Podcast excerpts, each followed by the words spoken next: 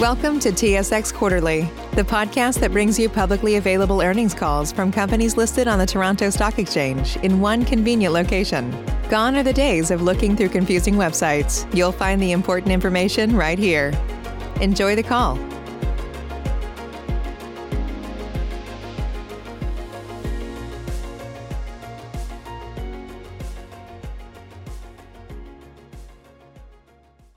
Good day. Thank you for standing by. Welcome to the Canada Goose third quarter 2022 earnings conference call. At this time, all participants are in a listen-only mode. After the speaker's presentation, there'll be a question-and-answer session. To ask a question during the session, you'll need to press star one on your telephone. Please be advised that today's conference is being recorded. If you require any further assistance, please press star zero. I would now like to hand the conference over to Patrick Bourke of Investor Relations. Please go ahead.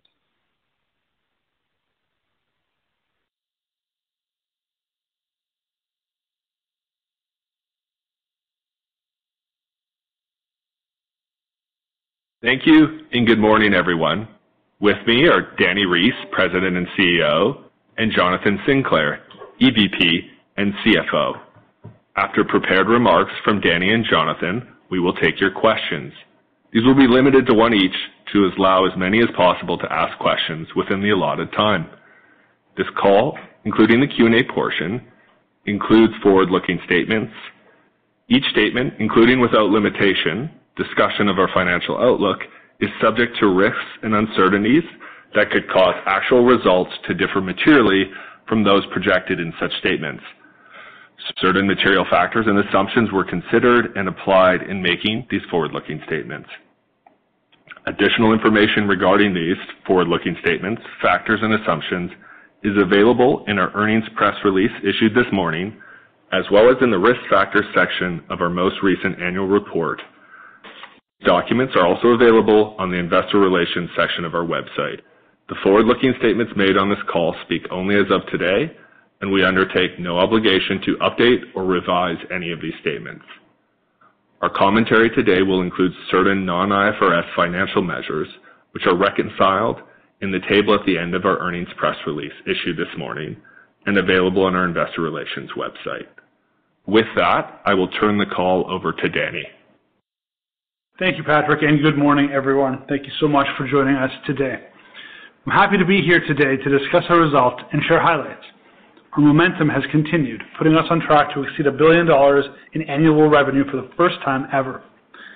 This is driven by the strong foundation that we have built and by our continued execution. We had a strong financial performance in the third quarter.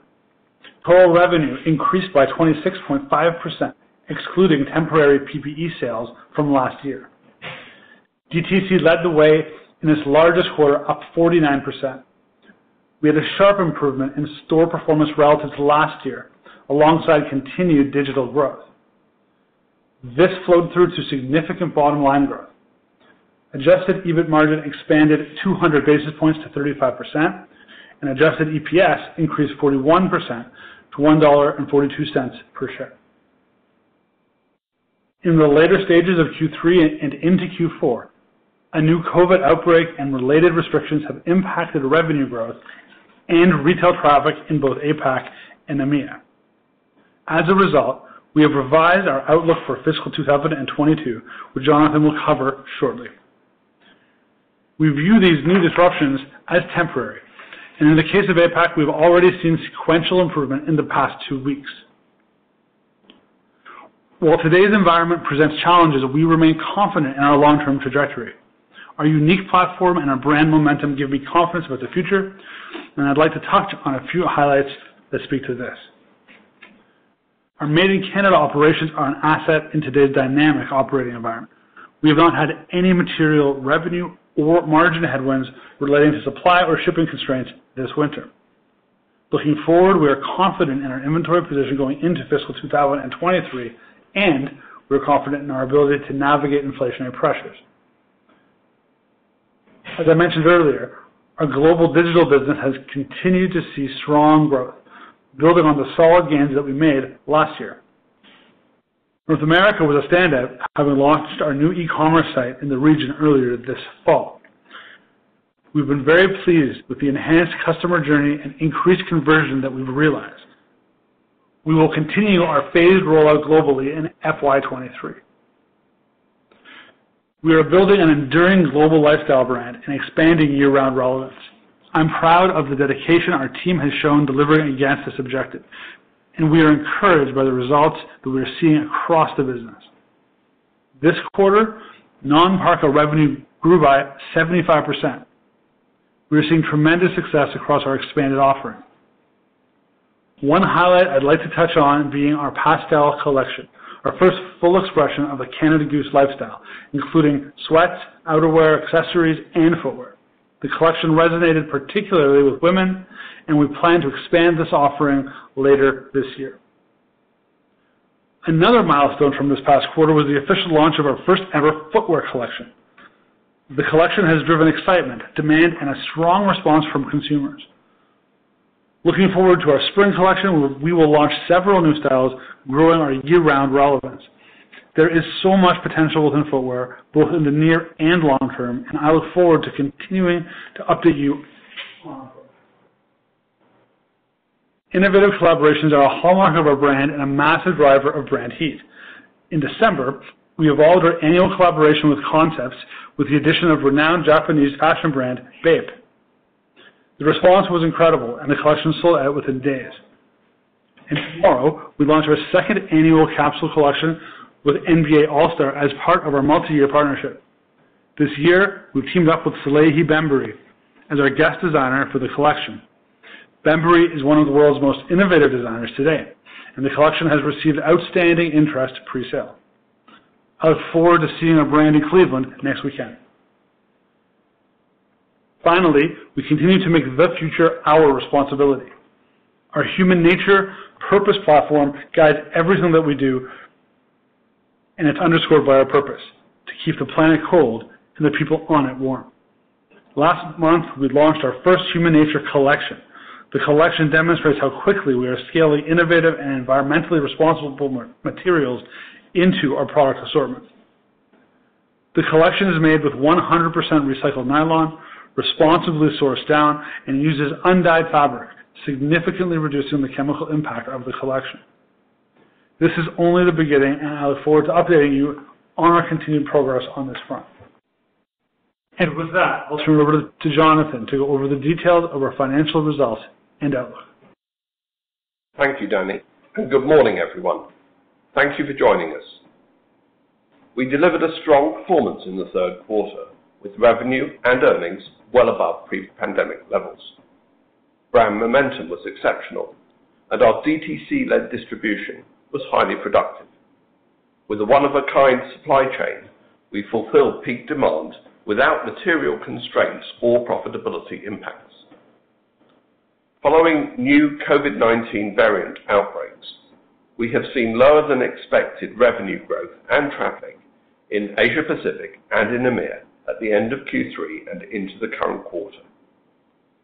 This has been partially offset by outperformance in the United States. We believe that these disruptions are temporary and contained. Our operating environment remains more favorable than it was last year, and we're making great progress on our strategic agenda. Looking at the quarter in detail. Total revenue increased by 26.5% to $586 million, excluding the impact of temporary PPE sales last year. As fiscal 2022 is a 53-week year, the additional week in Q3 provided 40.9 million of revenue. In the quarter, DTC led the way, increasing by 49% to $445 million. Higher revenue from existing stores, e-commerce growth, and retail expansion were all significant contributors. Retail productivity improved sharply alongside 28% digital growth on top of last year's outsized gains. This is a great proof point for the channel and for our brand in our most important quarter. As planned, wholesale revenue decreased 15% to $137 million. Throughout the year, we've spoken about a normalization of timing with the shift back into Q2. This was driven by partners requesting shipments earlier. Stripping away these shifts, our expectation of mid-single-digit growth annually has not changed. We are finishing full winter with significantly higher sell-out than last year, and we're excited to build upon this in fiscal 2023. From a product perspective, our year-round lifestyle relevance continues to grow. Total non-parka revenue increased by 75%. Vests and lightweight jackets were standout performers alongside encouraging contributions from apparel, headwear, and footwear. Parkas also grew strongly. Geographically, certain markets have slowed down while others have accelerated. These shifts have been in line with the new variants and restrictions, and they reflect broader industry trends. In Mainland China, DTC revenue increased by 35%. Following a very strong November, we observed a slowdown in store traffic in December, which carried through into the current quarter. Underlying demand remained strong, highlighted by the low 60s growth rate we achieved online. We've also seen sequential improvement in our retail performance over the last few weeks heading into Lunar New Year. Revenue in EMEA increased by 16%. Like Asia Pacific, it grew at a meaningful but interrupted pace. The absence of international traffic has been a headwind for major global shopping destinations like Paris and Milan. New restrictions and disruptions have also emerged in markets like Germany. None of this changes our long-term conviction in the region and its upside in a recovery. On the other hand, North America has accelerated. In Canada, revenue growth was 32%, excluding temporary PPE sales last year. E-commerce increased in the low double digits, together with much improved retail performance. Being fully operational provided an incremental uplift as we faced closures in Ontario and Quebec during this period last year. Revenue in the United States increased by 26%. Our established retail stores were all near or at pre-pandemic levels, and digital growth was in the high 30s. This highlights the upside of other regions when retail traffic normalizes. Remember, too, that this performance was almost entirely driven by domestic demand. Moving on to gross margin, DTC came in at 77.1%, while wholesale was 50.2%. Excluding temporary wage subsidies, both are slightly up versus last year and well above two years ago. We have a long track record of funding new product and cost increases without margin compression. With our successful lifestyle evolution and a more inflationary environment, our algorithm is now even more valuable. Total SG&A was $184 million, up 27% from last year. As we've discussed throughout this year, we plan to slow down SG&A growth and expand profitability in our peak selling season. Adjusted EBIT margin expanded 200 basis points to 35.3%, and adjusted EPS increased 42% to $1.42. Finishing with our revised outlook for fiscal 2022. This reflects lower revenue in Asia Pacific and EMEA in the current quarter. We now expect the following ranges for our key metrics. Total revenue of $1.09 billion-$1.105 billion. This assumes approximately 68% DTC mix with 6%-7% wholesale revenue growth. Adjusted EBIT of $165 million-$175 million, representing an EBIT margin of 15.1 to 15.8%, An adjusted EPS of $1.02 to $1.11. At a macro level, this outlook assumes no material increase in pandemic or economic disruptions relative to what we're experiencing today. Backing out our year-to-date results with one quarter left in the year, our annual outlook implies the following revenue levels for the fourth quarter. Total revenue of $215 million-$230 million. This represents slightly positive year-over-year growth. Relative to the comparative quarter, this 13-week period starts a week later. What that means is it's shifting one week from a high volume trading period, which represented $40.9 million in total revenue this year. In contrast, the extra week from the shift at the end of this fiscal period is not meaningful from a revenue perspective. This assumes approximately 84% DTC mix, with slightly negative to flat wholesale revenue growth. In Q4 of last year, e-commerce growth hit a high watermark of 123% due to closures and late demand timing. We expect e-commerce to normalize and be largely in line with last year, with a fully operational retail fleet playing a much larger role in our DTC growth. The temporary reductions we have faced do not change our optimism for fiscal 2023. We will share our views at year-end in detail.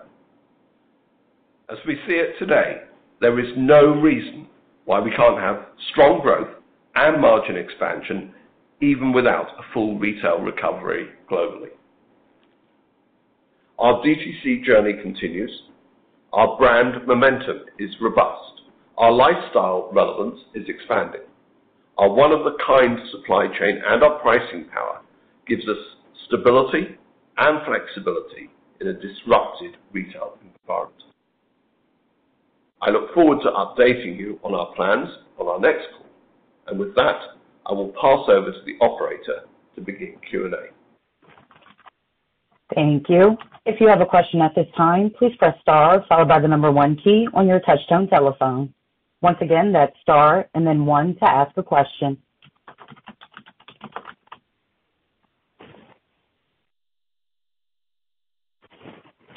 One moment while we compile our Q&A roster. Our first question comes from Oliver Chen from Cowen. Your line is open. Hi. Thank you. Q4, uh, what are your thoughts on store traffic regionally and some of the assumptions you have there? Uh, would also love your view uh, on marketing spend and marketing spend as a percentage of sales in the longer term and how you're evaluating that opportunity. Um, and then finally, uh, it's encouraging you've seen higher sell-out in the wholesale channel. Um, Just would love some of the drivers there and what it means for your forward inventory planning. Thank you.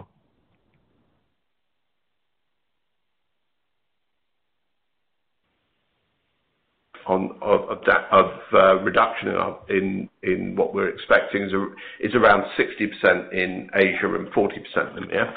Um, what what we're seeing in uh, North America is very much maintained, and we've got continued momentum there.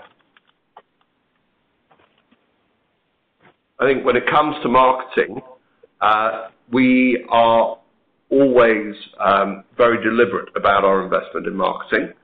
We have continued with uh, a sort of a level that's at the higher end of what people typically invest.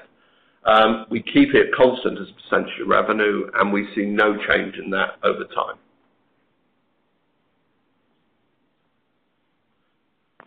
So when it came to wholesale, um, we obviously we've had a very um, positive uh, uh, set of demand circumstances.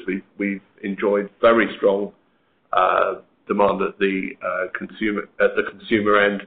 The channel's healthy. We've seen very strong unit growth and value growth um, in uh, the retail performance of the wholesale client base. Yeah, I'll just add, thanks, Charlie. I'll just add to that, our wholesale business uh, continues to be very important to us. Um, this year, it was a more typical year, and um, more of our revenue came in Q2. Our sell-through is very strong, so we're very encouraged by this very strong sell-through. We're very um, encouraged uh, to see this category continue to grow and to drive uh, brand relevance and revenue for us in the future.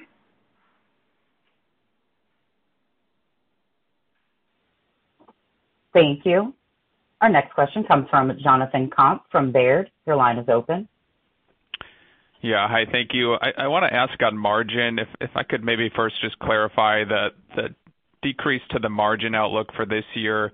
Is that all sales deleverage or anything else going on? And then maybe more broadly, as you think to the pathway back above 20% operating margin uh, beyond fiscal 2022, anything changed with your outlook there? And maybe just if you could clarify some of the the main drivers of margin expansion going forward.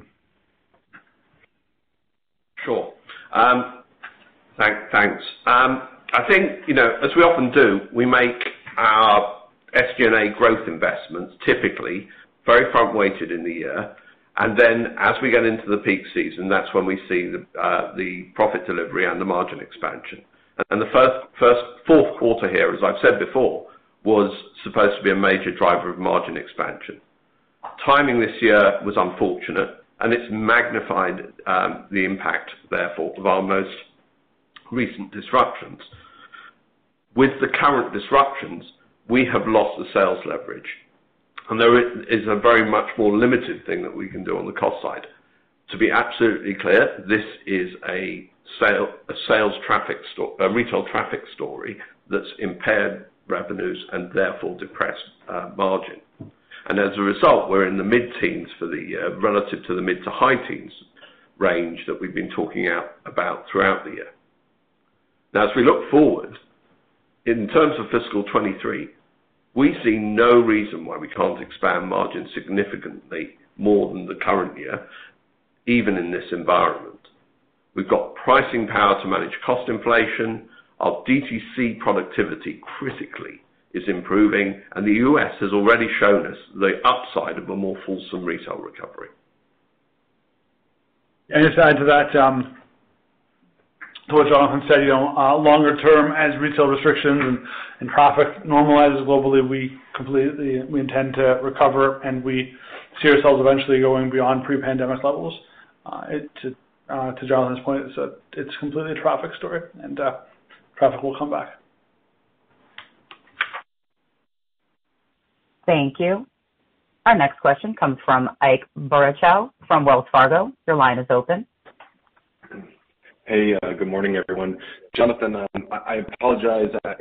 You were cutting in a little bit, or maybe it was just my phone, on on Oliver's question around uh, regional performance. I I just wanted to understand a little bit better. The the guidance reduction on DTC is around 75 million, which is a lot for a smaller quarter in 4Q.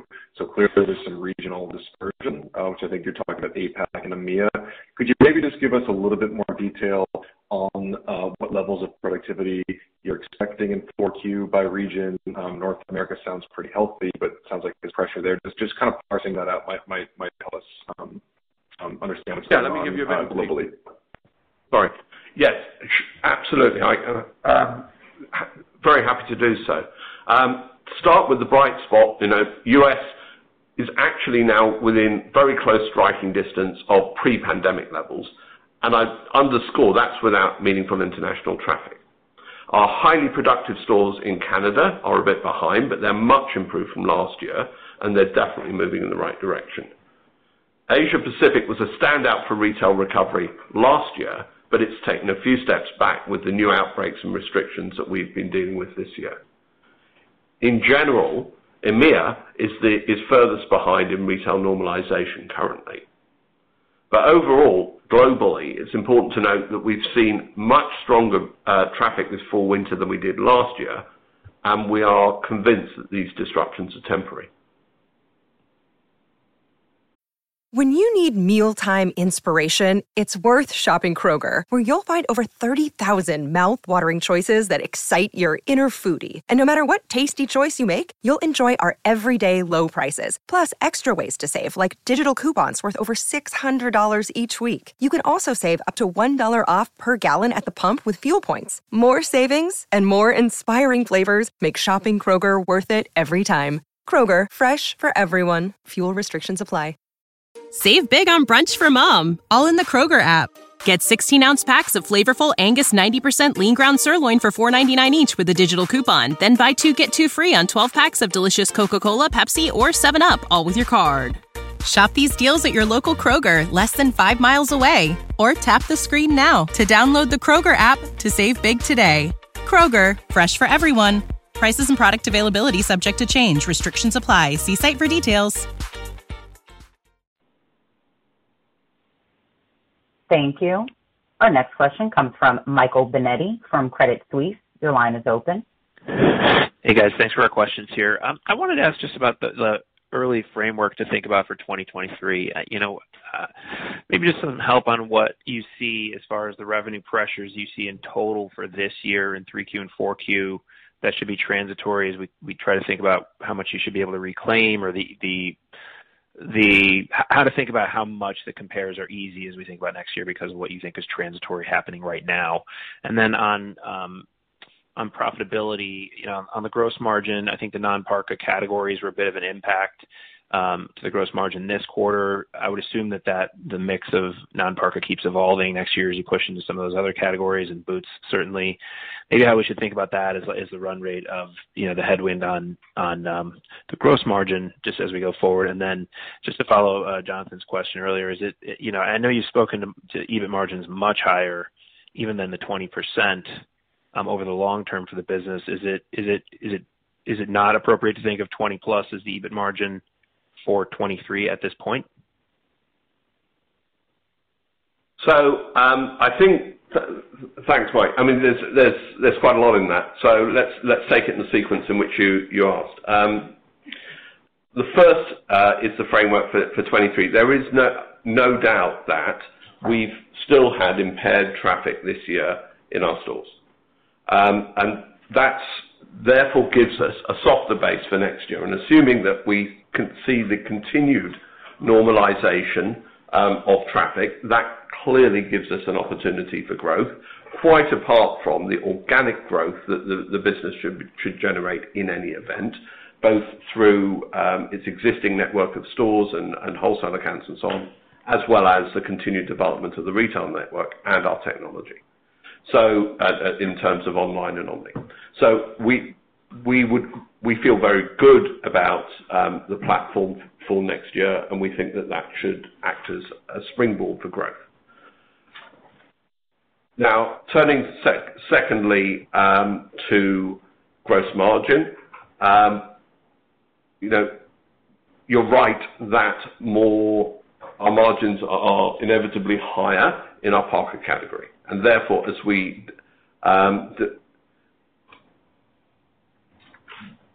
Um, develop um, our non-parka business, those margins initially are somewhat lower.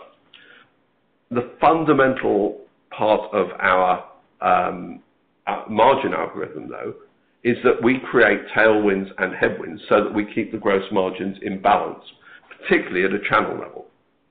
So uh therefore, we believe that what we've said historically, which is Um, mid-70s% gross margin for the DTC channel, mid- to high-40s% for wholesale, is what we should expect to see um, over time. And our view on that has not changed. Management's job is to keep it in balance, and we believe that we're demonstrating that we're able to do that.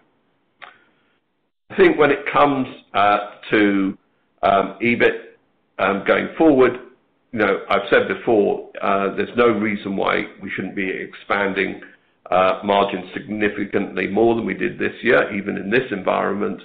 And whilst it's too early to give specific numbers for next year, um, you know, you've heard me talk about the fact that we expect our um, EBIT margins to move above 20 and towards 30 over time, and that view has not changed. We've got a very strong underlying earnings model here. It's just that this year is um, affected by temporary disruptions to the retail traffic. Yeah. And to add to what Jonathan said at a very high level, we are very optimistic for next year and beyond. Uh, we continue to be. We have we have consistently uh, grown and demonstrated meaningful growth over the past few years, and we see, and I personally see no reason why that will not continue into the future. Uh, you know, we've demonstrated that we can operate a profitable and a growing business in an impaired environment. And when Uh, at such a time when traffic returns, um, we see that as an uh, even greater accelerator uh, to that growth. Thank you. Our next question comes from Omar Saad from Evercore. Your line is open. Good morning. Thanks for taking my question. Um, I wanted to ask a little further uh, for further detail on Asia and China, and maybe put a finer point on uh, the deceleration and some of the soft traffic you're seeing there. Uh, what is COVID related? Are there other effects going on in that market? Any lingering effects from the PR kind of Uh, uh, consumer watchdog issue that had you guys there? And then in the last two weeks, I think you mentioned the last two weeks it's picked up. Are you seeing that pick up in correlation with easing of COVID restrictions? Do you have a view on China um, post the Winter Olympics? Do you think things will open up even further there? Would love just a little bit more detail on what's happening in that market, what's affecting your business and your outlook. Thanks. For sure. Yeah. Thank you for your question. Um, we're uh, very confident about our business in China. Um, Know, the the primary story in China at the moment is is COVID related and uh and restrictions related, which impair traffic to stores. Um and uh and that and that and that and that's and that's and that's the biggest story in China at the moment. I'll point out that our um our online business in China was up over 60% in the last quarter, which is really important to note and is a very good sign of consumer demand for our products in China. Uh, we are very optimistic and bullish about our um our future prospects in China. We have a lot of runway left there, and um, uh, we intend to continue to grow in China uh, meaningfully for years to come. Uh and um you know hopefully the global climate changes soon and traffic returns to pre-pandemic levels. As as I said in my prepared remarks, we're seeing that traffic build week-over-week at the at the moment, which has been very encouraging. I think uh, you know, there are a number of factors going going on in in, in uh, China at the moment, whether it's around COVID, but also you know, right at the moment, obviously, the Olympics are underway in Beijing. Um, it's, you know, we we have assumed a more normalized trend in Asia for the remainder of the year based on what we've been seeing, and that's embedded in what we're saying here. Um and you know, we we feel fairly confident about it. I think the other thing is to think about you know, the way in which our business evolves. Typically, January is bigger than February, February is bigger than March, and therefore, Um, the the the swing factor that's embedded in in how traffic becomes more volatile in the remainder of the year becomes less significant. Thank you. Our next question comes from Adrienne Yih from Barclays. Your line is open. Great. Thank you very much. Um, a couple of questions here. I guess I'm going to stay on the China topic. How should we think about the China segment margins and specifically what percent is coming through e-commerce versus stores, and what does the EBIT margin look like relative to the other regions? Um uh the the other regions. And then Jonathan, I want to dig into the um the product margin, specifically the merchandise margins. You talked about puts and takes. Obviously, the AIR is going to be a net positive. What do you look at what is cost inflation? So what is the current rate of cost inflation? Because you don't have container or shipping you know, coming from the Far East. I'm just curious, how much are you raising prices to offset cost inflation? Thank you very much. That's all right. That's great. Thank you. Um so China China margins typically are um robust, certainly at the gross level, and you know that reflects the fact that we follow um, the um, uh, the uh, global pricing matrix around the world, and that's a well-established pattern for us. Um, I think, uh, generally speaking, therefore, we enjoy good levels of productivity, and therefore, the stores are profitable very and very good, alongside a strong contribution from our e-commerce. Um, from an EBIT margin standpoint, first of all, the stores and um, uh, the online in normal times are about the same. The China EBIT margin in and of itself is a little bit more depressed than the other regions because um, it has embedded in it the uh, operating costs of our partnership with ImagineX, which fall in SG&A. Although there are very strong underlying um, margins, there's a supplementary cost that's been there in the region since day one. When it comes to our product margins, um, we are not facing huge input cost inflation. We do get input cost inflation. We'd be unique in the world if we weren't getting that. Um, but it's not that high. You know. Uh, low single digits typically is what we're seeing. And we do have some freight costs, either because we're moving product, we're buying raw materials and bringing them in, or because we're shipping uh product out. Um and those the inflation in those types of costs is pretty much in line with our experiences. We do have pricing power as a brand, and that's been there for years. And as our DTC network grows, it means that we have a very robust and um, sophisticated understanding of price elasticity.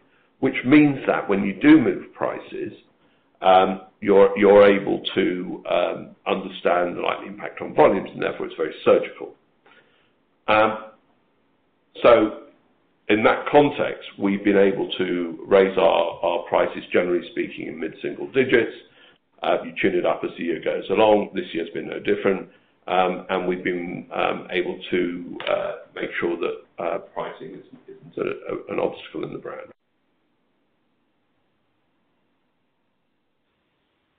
Thank you. Our next question comes from Meaghen Annett from TD Securities. Your line is open. Thank you. Good morning. Just looking at the brand equity by region, can you talk about the brand positioning in each of your key geographic regions? You know, has that shifted throughout the pandemic at all?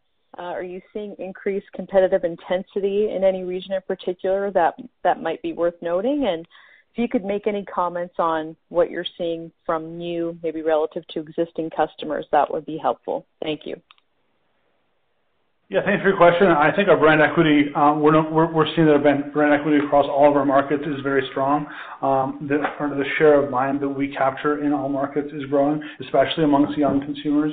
Uh a lot of this um a lot of this uh brand awareness, brand heat, is being driven by um, our uh, some of our collaborations that we're doing.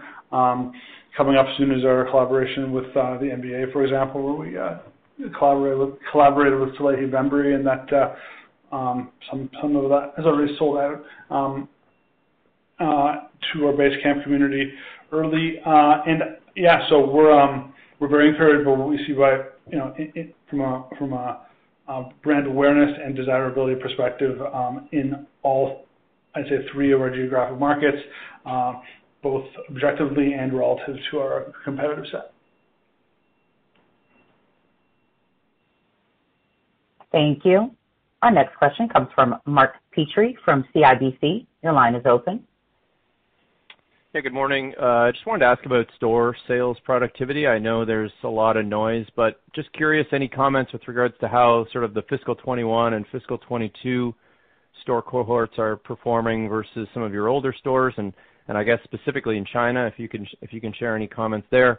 And then what's a reasonable expectation just with regards to store growth in fiscal 23 and then you know, uh, longer-term network potential? Yes. Thanks, Mark. Um, our store productivity, um, when it comes to looking at the new cohorts of stores, we've been very pleased uh, with the stores that we've been able to bring online um, uh, in the last couple of years. To be honest, it's quite good to be a buyer in a seller's market, and therefore, we've been able to pick up some really interesting property, Uh, whether we're talking South Coast Plaza um in um, uh, the U.S. or whether we're talking about um, stores that we've opened in Germany or whether we're stores we've opened in China. Um we've we've been very pleased with how they've taken off. Um, we're still very early in the development of our network because you know, we're we're in the 40-odd store zone, and and that's that's not huge in a sector where there are plenty of people with stores well into three digits. Um so We see plenty of opportunity for growth in the network. We've always said that we're never going to be a brand with hundreds of stores. We stand by that. Uh but I think you can also see that we're opening stores in the high single digits to around the 10 mark, and have been doing that for a couple of years. No reason why that shouldn't continue. Um, that will take us up towards a number um, approaching triple digits years.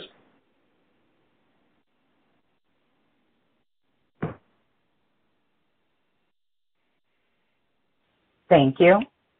Our next question comes from Brooke Roach from Goldman Sachs. Your line is open. Good morning, and thank you so much for taking our question. I wanted to follow up on Meaghen's prior question about brand equity and competitive positioning. I'd love to hear a little bit more about how you see the competitive environment in China broadly, and perhaps the actions and marketing initiatives you have in the Chinese region to improve your customer connection and increase your moat around the brand um, in that marketplace. Thank you. Yes, and thank you for your question. Uh, our brand equity in China, um, specifically, what you're asking about is, um we we uh see as being quite high. Uh, the demand for our products there is high. It's uh, China is a really large market, and there's room for lots of brands there, and and there are lots of brands, both both international and domestic. And amongst those brands, um, the demand for our brand is is very strong. Uh, um, we see that in all of our market research um, that we do in China. Uh, in addition to that, I think it's very important that, um, as an international brand, that we um we also uh, market specifically to China for China. So we have a team on the ground in China marketing. Our entire team, including our marketing team, is on the ground in China, and marketing to our consumers there, along with collaborations that we do in market with local designers. Uh and uh and you know in in that way, we continue to um to keep the demand for our brand from our Chinese fans very high.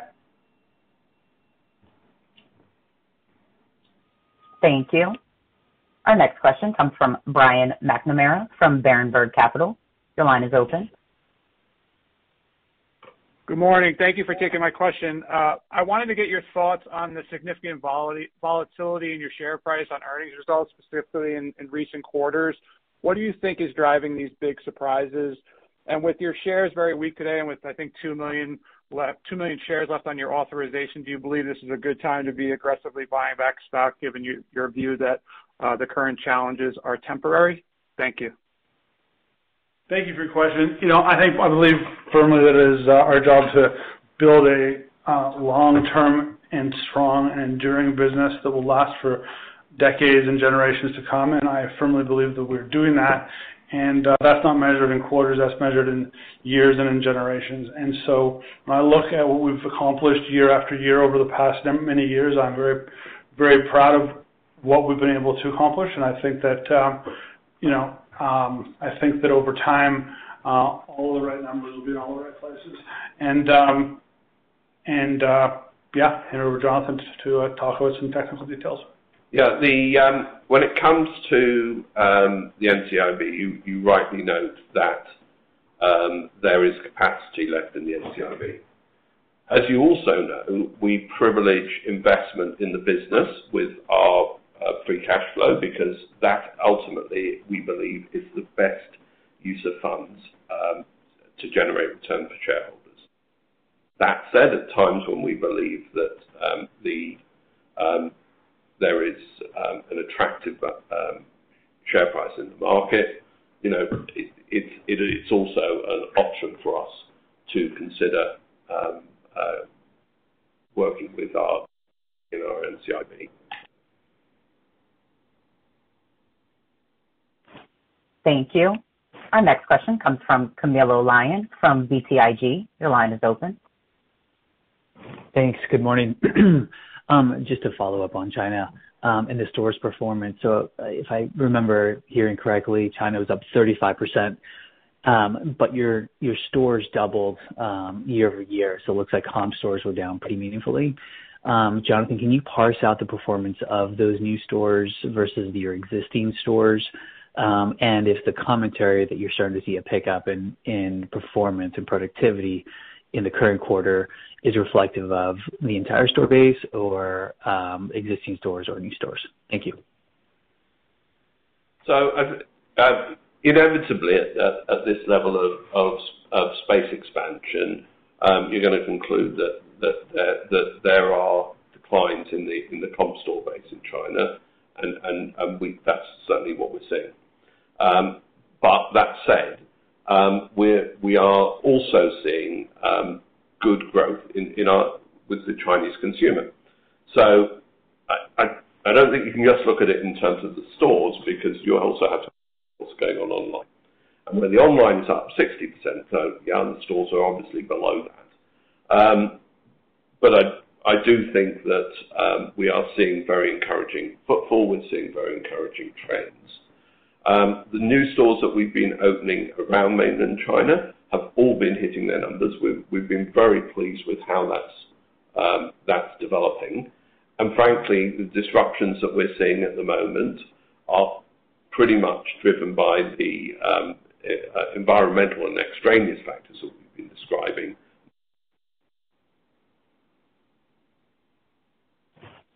Thank you. Our next question comes from Jay Sole from UBS. Your line is open.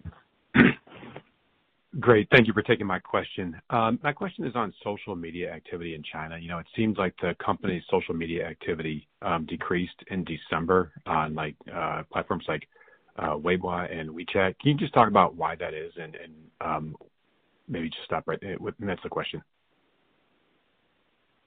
Yeah, thanks for your question, Jay. We um we run our marketing operations in China, out of China, boots on the ground in our office in Shanghai. And um that is how uh you know that is how we speak directly to our Chinese consumer base. I think that our um our social media presence is strong and and has really helped uh you know drive our brand awareness and our revenue over the year over the past few years that we've been in China. Uh, we're, as you know, we're on Tmall, we're on um, JD.com, we're on WeChat, and we're on Weibo as well. And um, across all of those platforms, uh, we've been able to cultivate a very strong Basecamp community in our uh, Chinese marketplace.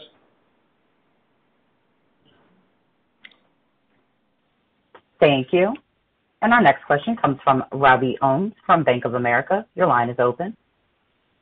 Hey, good morning. Um, thanks for taking my question. I uh I wanted to ask a little more on the U.S. Um, can uh, I don't know, Dani or Jonathan, can you remind us what percent, if you go back to fiscal 2020 or calendar 2019, can you remind us what percent was tourist driven? And um Because I think it was very high, right? I think and so it would imply that your the core U.S. customer has grown a lot, uh, I think, since 2019 or fiscal 2020.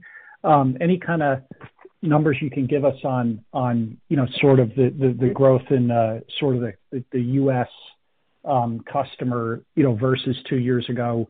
Has the profile changed or is it you know, more stores driving that? But it does it does look like, uh, and tell me if I'm getting the math wrong, but it does look like it's been pretty impressive growth in U.S. customers versus two years ago.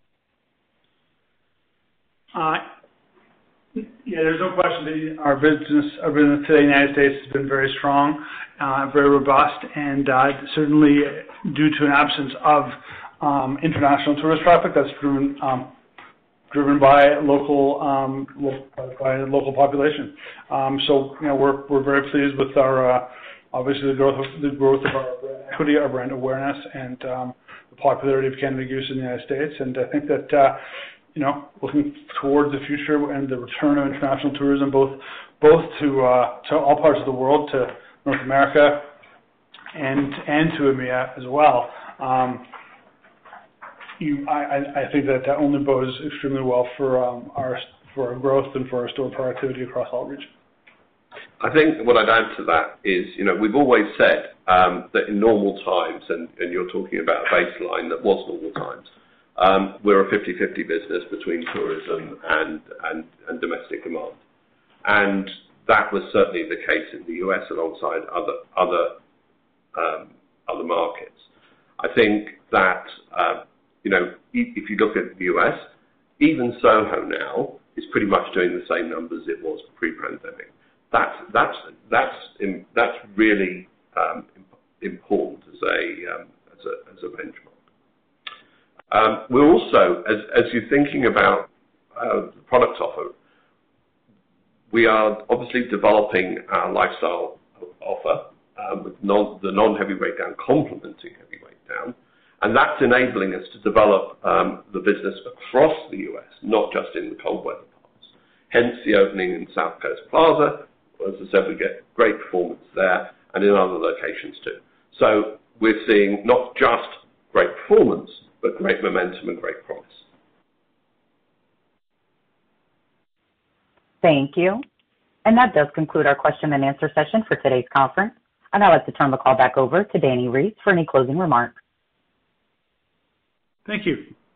Before we say goodbye for today, I'd like to leave you with one final comment, and that is that our foundation is strong and our ability to navigate temporary disruptions is absolutely proven. And as Jonathan noted earlier, our optimism for fiscal 2023 has not changed.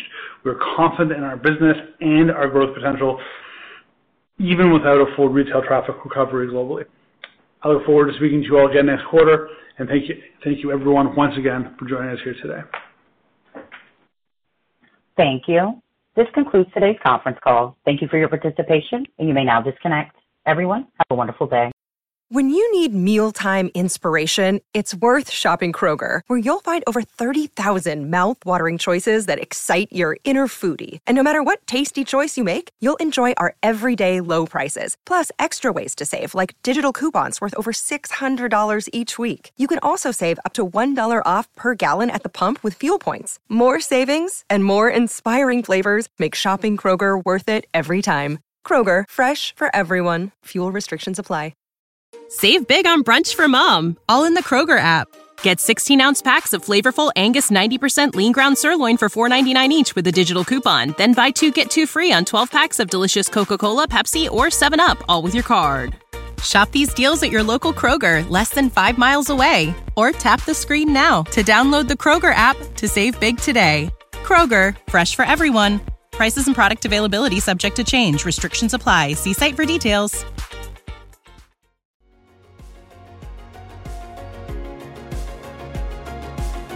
Thank you for listening to TSX Quarterly. If you enjoyed the cast, remember to leave a good rating. And remember, for any additional inquiries, please consult the company's investor relations section on their website. See you next time.